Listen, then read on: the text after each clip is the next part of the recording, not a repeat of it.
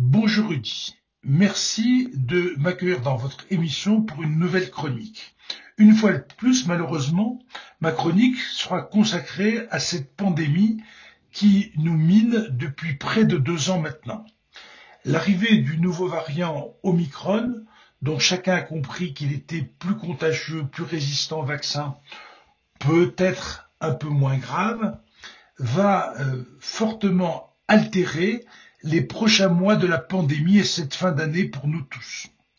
Pour lutter contre l'émergence de ce variant, il y a une chose urgente pour chacun, c'est de recevoir une dose de rappel, mais il y a aussi les mesures d'hygiène. Alors jusqu'à présent, on parlait essentiellement dans les mesures d'hygiène du masque, du distancement, du lavage des mains. Il faudrait insister aujourd'hui maintenant aussi sur la qualité de l'air.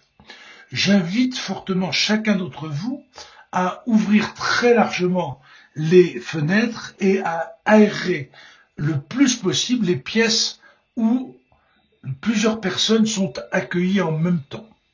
À défaut, il ne faut pas hésiter à utiliser des purificateurs d'air dont certains sont parfaitement efficaces avec des normes européennes très stables. Le, dernier point sur lequel je voudrais insister, c'est les autotests.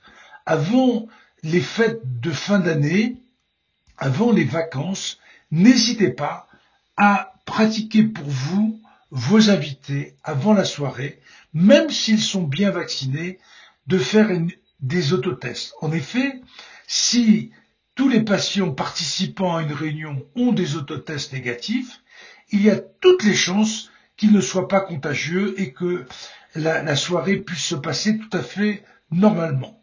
Dans le cas contraire, bien évidemment, il faut que ces personnes infectées ne puissent pas participer à ces soirées de fin d'année.